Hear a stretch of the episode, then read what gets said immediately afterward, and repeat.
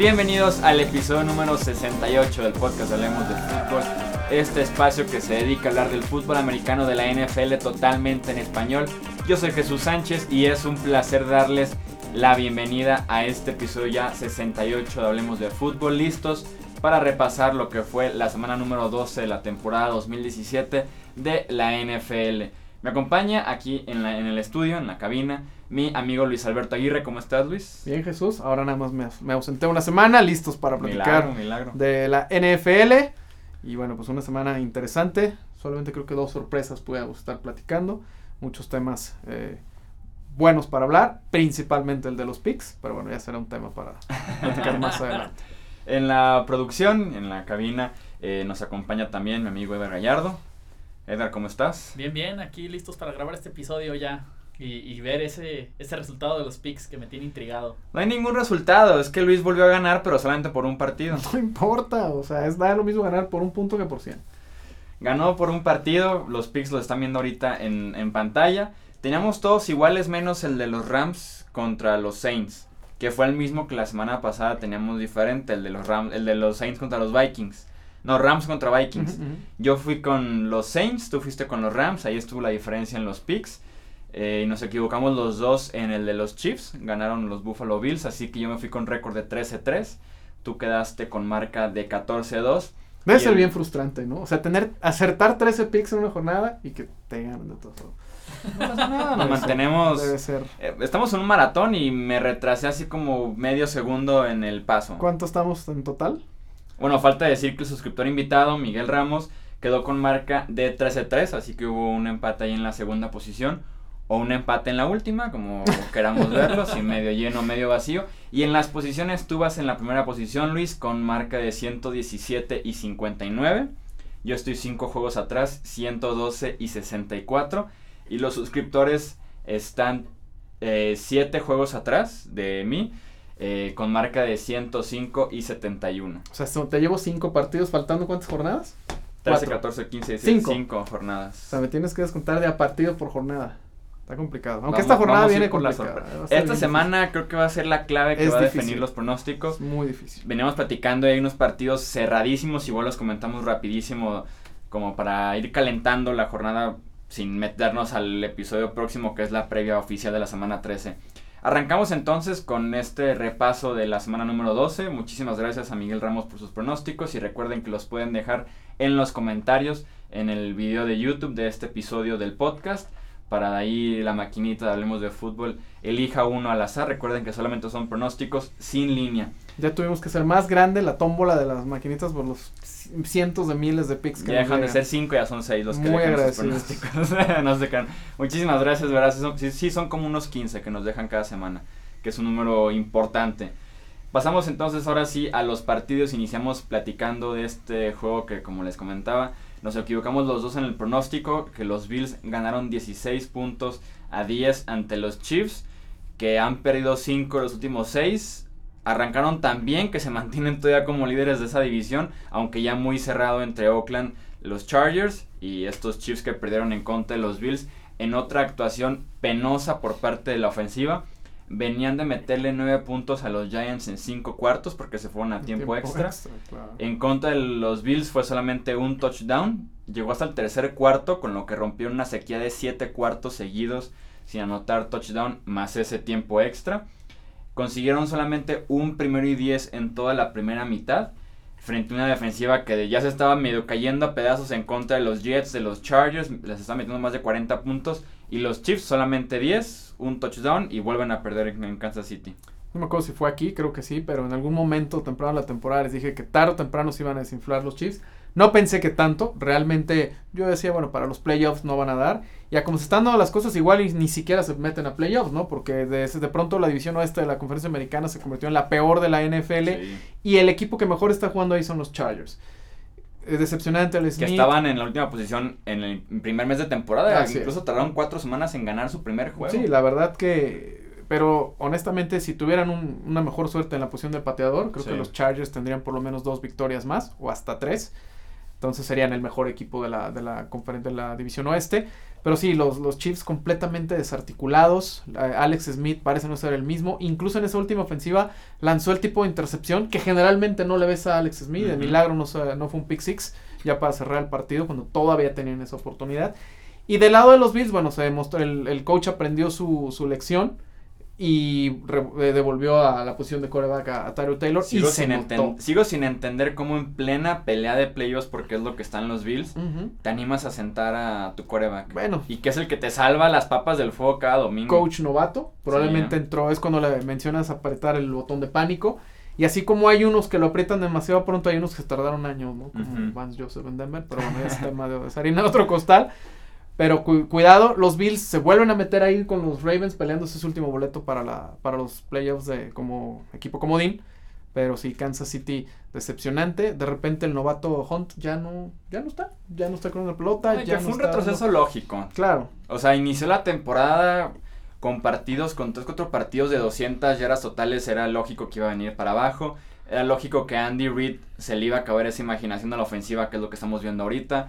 Eh, sin Eric Berry esa defensiva se debe venir abajo. O sea, sí era lógico, como bien dices, que los Chiefs iban a venir a menos, pero no a estos niveles tan fuertes. Sí es un desplome total.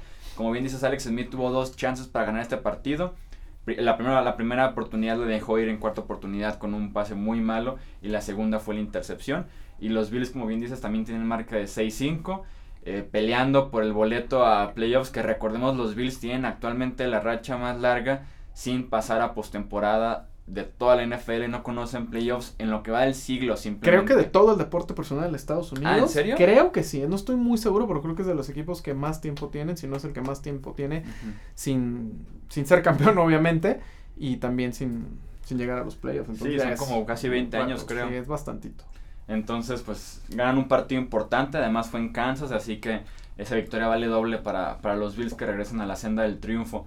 Pasamos entonces a este partido entre Rams y Saints que ganaron Los Ángeles 26 puntos a 20. Creo yo fue el peor partido que vimos de Drew Brees este año. Tuvo muchos errores, le llegaron bastante, como ya es costumbre con esa defensiva de, los Rams. Varios errores que le costaron al final de cuentas el partido. Además de una decisión que, que te comparto que me pareció errónea. Los Saints perdían por 16 con 10 minutos por jugar en el último cuarto estaban en la yarda 3, cuarta y gol, y patean gol de campo para ponerse a lo mismo en lo que estaban, a dos posesiones. Y ahí se les fue el partido a Nueva Orleans, ya casi no volvieron a, atacar de manera tan contundente como iba esa serie ofensiva. Se les da el partido y, de, y se ponen también, veíamos a Nueva Orleans como un equipo muy fuerte, y sí lo es, pero están a solamente un juego ya de Carolina. No, están empatados con Carolina y a un juego de los Falcons. O sea, se apretó muchísimo esa división sur con todo y que los Saints los veíamos como candidatos a ser uno o dos en la NFC. Sí, la verdad es que se fueron a meter, y, aparte se fueron a meter en una casa que todavía no pesa. El colisión no está pesando, no está todavía la gente tan metida. El clima sí puede pesar, el, fuerte calor que siempre hace en el sur de California. Pero definitivamente el, la defensiva de, San Luis es brutal. De la los perdón, de los carneros. Siempre yo con mis, con mis back No, pero eh, sí, la defensiva de Los Ángeles, de los Rams eh, eh, es una pesadilla para los corebacks. ¿eh? Yo creo que llegando a los playoffs pueden ser realmente un equipo que es la sorpresa.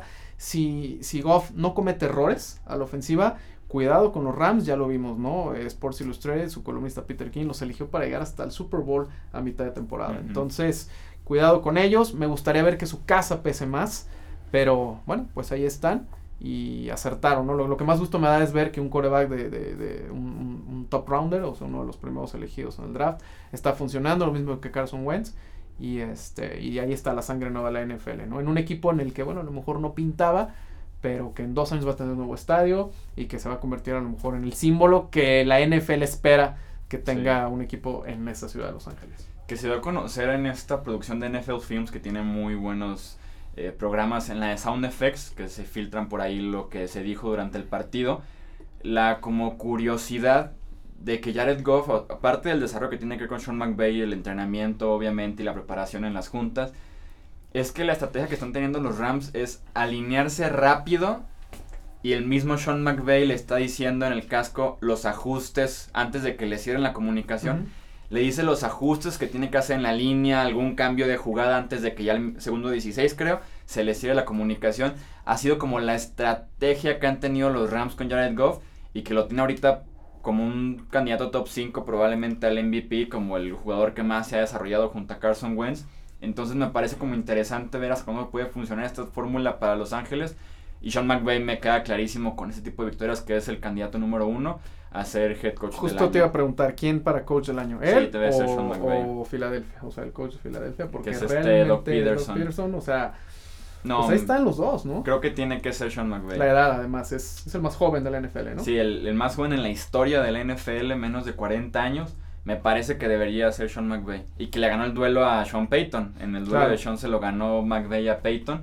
Destacar también al novato Alvin Kamara, el corredor de los Saints. Tuvo 188 yardas totales, dos anotaciones y apenas tocó el balón 11 veces. Es, un, espectáculo, total. Alvin Kamara y también candidato número uno a novato ofensivo del año. Sí, sin duda. Buen, buen, equipo, buenos equipos los dos. Probablemente se vuelvan a ver las caras en playoff, ¿eh? Sí, es probable. Es probable eh, que uno por lo menos descanse. Por ahí peleándose con Minnesota, el descanso, pero que sí se vuelvan a ver en ronda divisional en postemporada. Seguramente como campeones de sus respectivas divisiones. Aunque como les decíamos, el sur se cerró bastante con Panthers y con Falcons. Pasamos al partido entre Raiders y Broncos. Esta victoria 21-14 de Oakland sobre Denver, que Oakland iba ganando 21-0 en algún punto del, tercer cuarto. La noticia y el foco de este partido estaba sobre Paxton Lynch, el quarterback de segundo año de los Broncos, que estaba haciendo apenas su tercer inicio en la NFL.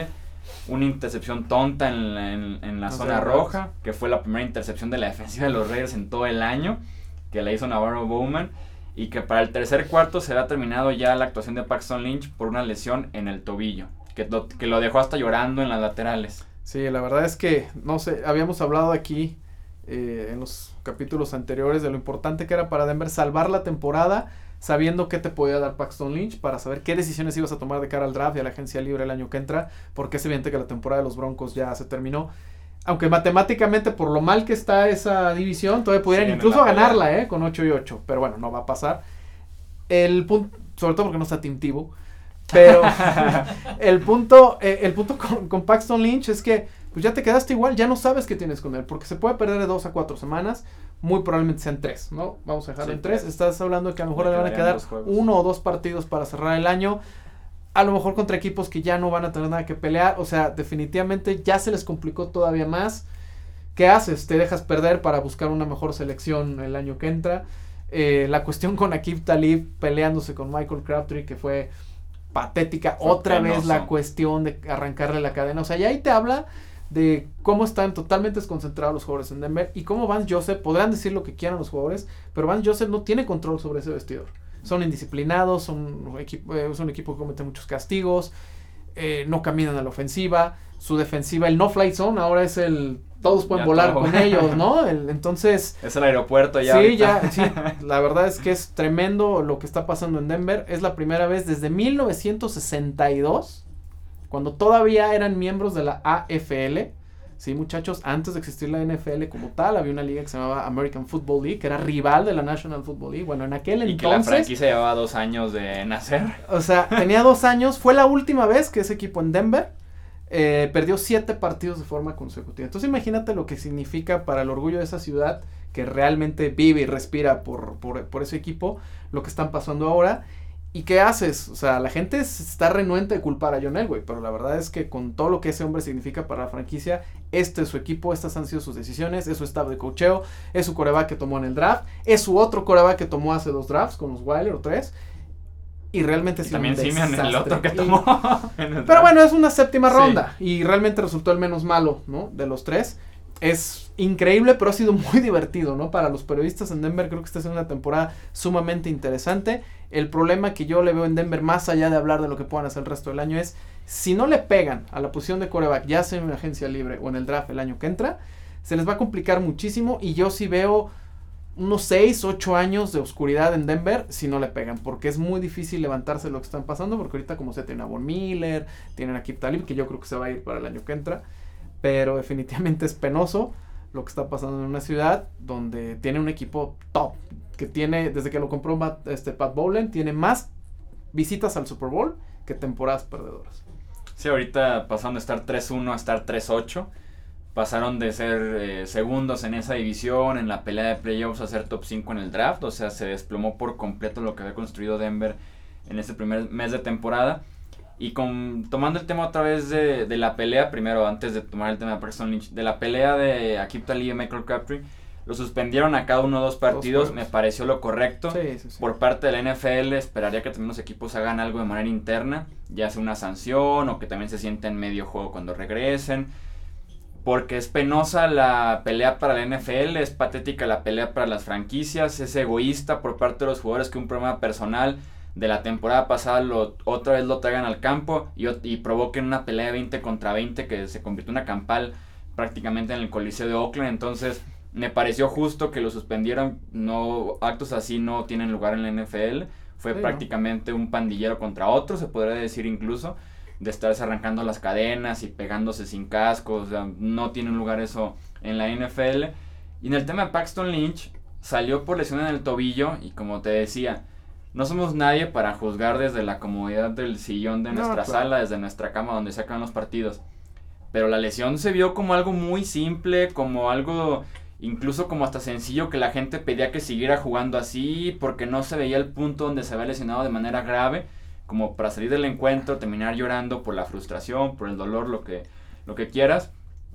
Pero sí deja a Denver en la misma posición donde estaba hace dos o tres semanas, sin saber qué es Paxton Lynch, porque en los tres cuartos que jugó lo hizo mal, pero renunciaron quarterback con nada más tres inicios, me cuesta trabajo. Más porque fue primera ronda, fue como sección 24, 25. El problema es que mira, con Paxton Lynch son varios, son varios aristas que tienes, ¿no? El primero es, en dos años no le has podido ganar a una séptima ronda de entrada, ¿no? Que es Trevor Simeon, que lo le ha ganado en dos campos de entrenamiento. De entrada ahí ya es como una señal de emergencia, es decir, oye, eres un coreback de primera ronda y no le puedes ganar una de séptima ronda, que aparte venía de una lesión de ligamentos. Sí. Dos, la actitud que menciona la gente en Denver es que no ha sido como la que esperarías de un líder, de un jugador que, tiene esa hambre, ese apetito de, Como que lo tuvo muy fácil todo en college. Entonces, son esas cuestiones. Y aparte, lo que ha mostrado en el campo ha sido pobrísimo. Las decisiones han sido malas. El problema es de que es el prototipo de un coreback perfecto, ¿no? Alto, fuerte, con un gran brazo, mucha atleticidad. Pero definitivamente, pues si no lo muestra, no lo muestra. Y hasta hasta ahorita, pues hasta volvemos a los hace seis años, hasta Tim Tebow se fue mejor que este muchacho. Entonces, no sé qué va a pasar con Paxton Lynch. Estoy de acuerdo contigo, es difícil deshacerte de una primera ronda, pero pues lo vas a tener que hacer. No, no, te, no puedes llegar a 2018 teniendo nada más a Trevor Simeon, a Brock Osweiler y a, Paxton Lynch en tu, como coreback, ¿no? Yo creo que Elway se equivocó este año en no tener un coreback veterano. Y este año, bueno, se van a abrir las opciones entre los de precio muy elevado, como Kirk Cousins, a lo mejor Drew Brees, por supuesto, hasta los medianones y los desechos como pudiera ser un Eli Manning, ¿no? Sí, que podemos tocar también ese tema. Denver va a tener que decir en la agencia libre si se va, como bien dices tú, por el Kirk Cousins, por el Drew Brees, el medianón siendo como el Sam Bradford, Case Keenum, el barato tal vez siendo eh, como un Teddy Bridgewater o como un Blaine Gabbert, un o sea, Taylor. un Tyro Taylor, o sea, se debe decir por eso, ir por un cambio, el ideal sería Alex Smith, pero nunca van a cambiar un coreback dentro de la misma división. Está la opción de Eli Manning, que se confirma hoy martes que va a la banca eh, para el próximo año. Increíble. Cobra 22 millones el próximo año Eli Manning, así que tendrán que hacer algo Denver porque no van a pagarle 22 millones a Eli Manning. Ya sea que los Giants se queden con algo para poder hacer eh, realidad ese cambio o que Eli Manning decida reestructurar su contrato porque sea la única manera en la que se me ocurre que llegue a los Broncos. O si caen en el top 5 del draft, pelearse prácticamente con todos los que estén arriba, que es Cleveland, que es San Francisco si decide no quedarse con Jimmy Garoppolo, que son los Giants de Nueva York, por los quarterbacks que vienen del draft, que era una clase atractiva hace 4 o 5 meses, que ha venido poquito para abajo eh, después de la temporada de college football pero que se mantiene como con 3, 4 prospectos muy interesantes y que Denver tiene que encontrar su decisión. Yo le tiraría más a la agencia libre porque se le criticó a John Elway el no haber traído un veterano este año al equipo y no traer otra primera ronda y con la presión de horas que ahora sí pegue, con la presión de que Paxton Lynch, ¿qué va a pasar con él? Sí, porque te, te conviertes en los Cleveland Browns porque de, frente va, de pronto vas por otro coreback y no fortaleces la línea ofensiva. Entonces, yo también estoy de acuerdo. Ve por un coreback veterano, aunque no sea una superestrella en la agencia libre. Tomas una línea ofensiva, refuerzas a lo mejor también eh, parte de la defensiva, que es importante para Denver hacerlo. Pero también, ¿qué va a pasar con Vance Joseph? Se queda, se va. Yo creo que se va. Veo a Denver ganando dos partidos más. Platicamos Miami, Indianapolis como posibles victorias más contra Washington de regreso, sano. Pero yo creo que se tiene que ir Vance Joseph. Está complicado porque estás hablando de que en cinco años se fue John Fox, se fue Gary Kubiak y se va Van Joseph. O sea, cuatro coaches en cinco años. ¿Quién está antes de John Fox? ¿Josh McDaniels? Tu amigo Josh McDaniels. Sí, Josh McDaniels, John Fox, Gary Kubiak. O sea, estás hablando de los últimos ocho años, cinco coaches. ¿No? Josh McDaniels no entra como que todavía en el de coach, pero este sí, definitivamente sí es un, es triste verlos así, pero bueno, es, interesante. Ahora sí creo que vamos a ver de qué está hecho John Elway. No quiero decir que sea fácil haber traído a Peyton Manning, definitivamente no es, porque lo rodeó lo que necesitaba para ganar el campeonato. Pero ahora sí vamos a ver de qué está hecho John Elway. Tiene otros cinco años de contrato como gerente general. Y a ver si los puede sacar de este atolladero. Yo creo que está bien complicado en el corto plazo. Hablando así como en sueños y casos muy hipotéticos. Si llegara o la posibilidad de Eli Manning fuera real, que sí cambiara su contrato y si algún ajuste los Giants, sí afectaría yo creo directamente a Peyton Manning, ¿no? Debe de decirle, si los Broncos están interesados en ti, te conviene por esto, esto y esto. Sí, claro, y sobre todo porque ningún coreback, ahorita dime qué coreback querer a Denver con el desastre que hay, con la línea ofensiva tan mala. O sea, cuando yo, cuando Peyton Manning llegó, a tener un equipo listo y se demostró para ser campeón, su cuerpo de receptores, etcétera.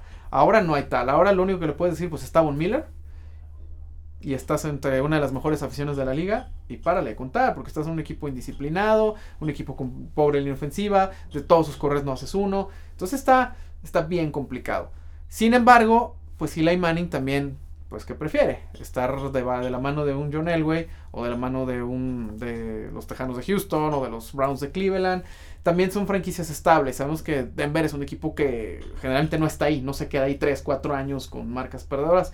Falta mucho camino, vamos a ver qué ocurre, pero definitivamente yo creo que ni Paxton Lynch, obviamente ni Brock Osweiler, ni Trevor Simeon van a, van a seguir con el equipo. A lo mejor Trevor como backup. Trevor Simeon yo creo que se quedará como backup. Paxton, es que Paxton Lynch se debe de quedar. son tres partidos iniciados, no puedes deshacerte un primera ronda. Brock Osweiler se tiene que ir, que incluso fue como un experimento, así como un, pues está disponible, tráetelo por si acaso. O sea, Traía buena actitud el chavo. Sí, no, o sea, Brock Osweiler no me, no me parece una opción. Pero sí hay que ver qué pasa con Paxton Lynch y también con Chad Kelly regresando de lesión. Yo le tengo mucha fe a Chad Kelly, no sé si como para ser el coreback franquicia, pero bueno, tengo ahorita ya apuestas por lo que quieras, ¿no? Entonces creo que es válido y bueno, va. Pasamos entonces al Sunday Night Football ya para cerrar este repaso de los partidos de la semana 12. Eh, la victoria de los Steelers 31 a 28 frente a los Packers. Apretada la victoria de los Steelers. Llegaron con favoritos por 14 puntos. Se les complicó y hasta el último segundo con un gol de campo de más de 50 yardas aseguraron la victoria. Pittsburgh que jugó sin Juju Smith-Schuster, sin Joe Hayden, sin Ben Harrison, nombres importantes para la ofensiva y para la defensiva, pero también se cruzaron con un Brett Hundley inspirado que tuvo su mejor partido fácilmente, que tuvo una serie ofensiva de 77 yardas para empatar el juego muy cerca al final, entonces se combinaron los factores, pero Pittsburgh tenía Antonio Brown, y el resto es historia. Prácticamente sacaron el partido adelante y se mantienen como sembrados número uno en la americana. Esa recepción de Antonio Brown que fue la que se puso la mesa para después en la siguiente jugada asegurar la posición para patear gol de campo. Es que es milimétrica la, la, cuestión de cómo coloca sus pies, cómo arrastra el, o sea, cómo planta el izquierdo, cómo arrastra el derecho y con las yemas de los dedos cómo se queda con ese balón. Hubo un momento en el que pensé que no era, que no era recepción, dije que están viendo, por qué ves la repetición claramente es impresionante lo que, lo que pueden hacer estos atletas cuando se dedican a jugar. Y Ben Roethlisberger mejorando, ¿no? Mejorando el nivel en el momento más importante de la temporada y de cara a dentro de dos o tres semanas. En la semana el, 15. El juego más importante del año para ambos equipos contra los Patriotas de Nueva Inglaterra en Pittsburgh. Creo yo que ahorita sigo viendo favorito a Nueva Inglaterra porque le está costando más trabajo a Pittsburgh ganar sus juegos. Sin embargo, están ganando los partidos de la manera fea que le llaman, que es como se gana en playoff. Entonces se pinta muy interesante las cosas tanto para Pittsburgh como para Nueva Inglaterra. Y Green Bay, qué pena, ¿no? o sea, ya estuvo lanzando Aaron Rodgers, no sé si viste un video antes, lanzando muy bien. Obviamente falta la parte en la que ahora va a recibir golpes, no solamente lanzar el balón para estar listo, pero sí, a como está cerrada y de fuerte la NFC, no le veo el punto de que regrese ya con Green Bay este año. Sí, no, está complicado. Sobre todo porque lo arriesgas a que se pierda toda la próxima temporada. ¿No? Sí, no, y, con los Steelers siempre pierden un partido que no te explicas cómo. Parecía que este era el partido en el que pierden de, en casa, que pierden feo contra un rival débil, lo sacan adelante, que siempre es importante eso. Y te pregunto, no sé si viste una entrevista de Mike Tomlin que hizo con NBC durante la transmisión, en la que le preguntaron acerca del juego de Nueva Inglaterra y, y al inicio dicen, yo sé que estás siempre pensando en el siguiente partido, el más importante es el siguiente domingo, pero ¿qué opinas de Nueva Inglaterra? Y no solo respondió de que sí, no, el duelo es importante, pero también va a haber un duelo en playoffs y también vamos a ganar ese. O sea, se me hizo como muy adelantado el hablar de diciembre y enero cuando estamos apenas en la semana 12. No, por supuesto, y sobre todo tomando en cuenta que en la NFL estás a un golpe de que se te cae tu temporada. Ahí están los Packers, ¿no? Ben Roethlisberger es un coreback muy propenso a lesiones. Pero bueno, es importante tener la confianza. También, ¿qué dices, no? Este, no, no, no. Pues te vas por la fácil. Ah, no, estamos enfocados en Green Bay Como dice Bill Belichick, ¿no? Sí. On to Cincinnati. sí, no, se me hizo precipitado el comentario por parte de... Pero mira, es un voto de confianza para el equipo. Estoy de acuerdo con él. Creo que se van a volver a ver las caras en enero. Seguramente sí. Entonces, como el año pasado, solamente espero que sea un buen partido, caray. Porque realmente ha sido decepcionante. Es que ese es el problema. Pittsburgh habla mucho antes del kickoff y han perdido cinco seguidos junto a Nueva Inglaterra y suelen perder los feos. Es el detalle. Que yo por eso ya no confío mucho en los Steelers frente a los Patriots porque sí hablan bastante, llegan como favoritos. Aquí el problema con los no Patriots dando el ancho todavía. están jugando más mal de local que de visitante a los Patriots. Entonces a lo mejor en Foxborough a ver si no se les complica además un partido de playoff a los Patriots, ¿no? Sí, que tendrán que ganar en Pittsburgh básicamente.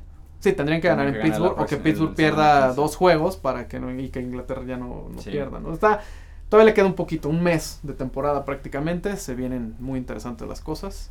Vamos a leer la imagen de los playoffs, claro, cómo pinta ya que estamos en la semana 12, se presta para empezar a ver las posiciones. Sí, así que si la temporada terminara hoy, que no termina hoy, pero si terminara hoy, porque siempre, siempre, no siempre termina. Leo, lo mismo siempre. Estás segurísimo que no termina. Siempre que ponen, si la temporada terminara hoy, y siempre responden, pero no termina. Entonces yo me respondí solo para que no pongan, pero no termina. okay. El número uno son los Steelers. Eh, número dos están los Patriots en la conferencia americana. Los Steelers tienen un mejor... Eh, la fortaleza del calendario de la victoria ha sido más importante para los Steelers, así que está número uno.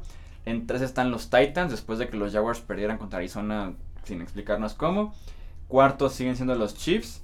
Y ahorita los comodines sería el quinto los Jaguars y sexto los Ravens. Increíble Baltimore, ¿no? Sí, se están metiendo a base de su defensiva, que es lo único que tienen fuerte. Y obviamente Justin Tucker, que es buenísimo. No sé qué opines, pero me da la impresión que es el equipo al que nadie se va a querer enfrentar. Si siguen así, nadie se va a querer enfrentar a los Ravens en playoffs. De mí te acuerdas.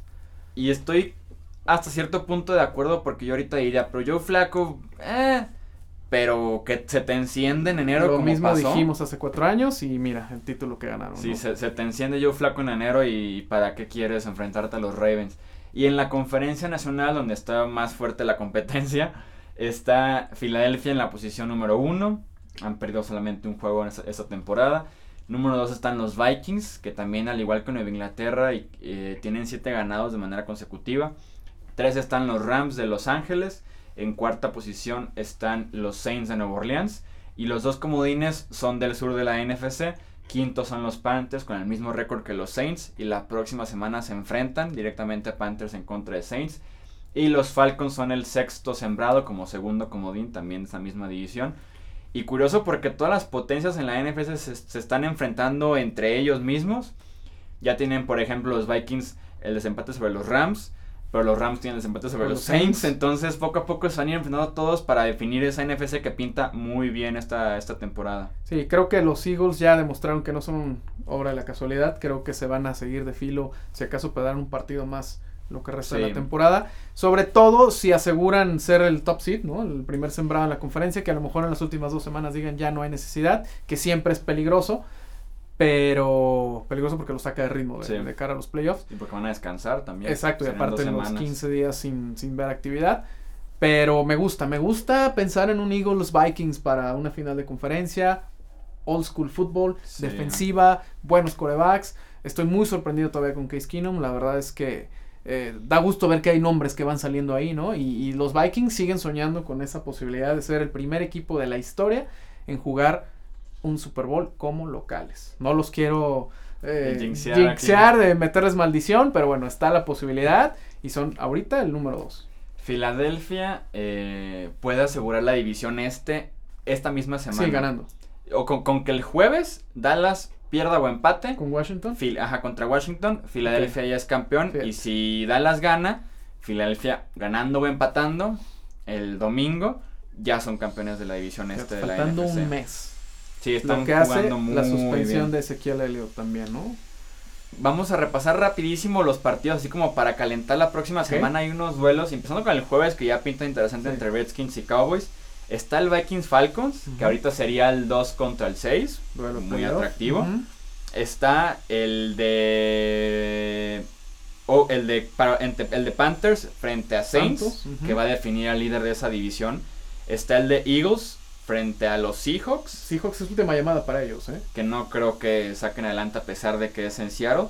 Y además hay dos, tres partidos que están cerrados como es el de Miami frente a Denver, como el Kansas frente a Jets. no, el Detroit, este, ese de Detroit contra Ravens. Detroit Ravens está interesante. Duelazo de playoff y también el de Houston contra Tennessee. Bueno, Houston también ya peleando por su vida, pero es un duelo que implica pues eh, también posibilidades de, título divisional en el futuro. Entonces. Y en una de esas, el lunes por la noche, Pittsburgh Cincinnati, también Cincinnati está en la pelea por el comodín con 5-6 qué mediocridad en la FC en la parte baja, ¿no? Sí, en la FC es mediocre que todavía Miami, Cincinnati, Denver sigue teniendo, en la pelea. Tiene, opciones todavía Denver, ¿no? Son nada más tres los eliminados ahorita, que es Cleveland, San Francisco y los Giants de Nueva York. De ahí en más todos tienen posibilidades, unos más reales que otras. Los Giants eran candidatos al Super Bowl en la pretemporada y ya están eliminados. Uno de los escritores de NFL.com los puso en el Super Bowl. Los puso en el Super Bowl en contra de los Chargers como pronóstico al inicio de la temporada. Sabrá que correr los muchachos. A ver si ese muchacho no tiene. Mira, hay que correr a varios. A los que dijeron que los Patriots iban a quedar 16 o 19-0. A los que dijeron que Denver era el mejor equipo de la americana. Y a los que pusieron a los. Y a los, yo, yo, tengo los, yo tenía a los Seahawks como en el Super Bowl y ya van a Yo también los puse. No es por nada, pero ese 16-0 no está tan lejos, ¿eh? Fuera de broma, ese 16-0 y ya será tema para otro episodio a como está el nivel ahorita en Nueva Inglaterra, ah, sí sería posible, porque perdieron eh, contra Kansas en la primera semana y contra los Panthers, dos muy buenos equipos.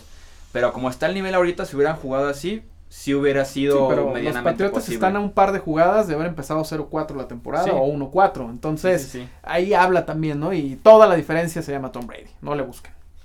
Bueno, pues ahora sí, eso fue todo un episodio muy rico. Platicamos de todo un poco de Hablemos de Fútbol, el episodio número 68. Luis, muchísimas gracias por no, acompañarnos. esperamos vernos aquí el próximo viernes. Esperemos. Disfruten de Antes de que te vayas de vacaciones. Ah, ya amenazaste. Sí, todavía vengo el siguiente martes. A, ver si se las autorizamos. Edgar, muchísimas gracias. Gracias a ustedes. Nos vemos entonces en el próximo video. Nos escuchamos en el próximo podcast, en el episodio 69. Yo soy Jesús Sánchez. Hasta la próxima.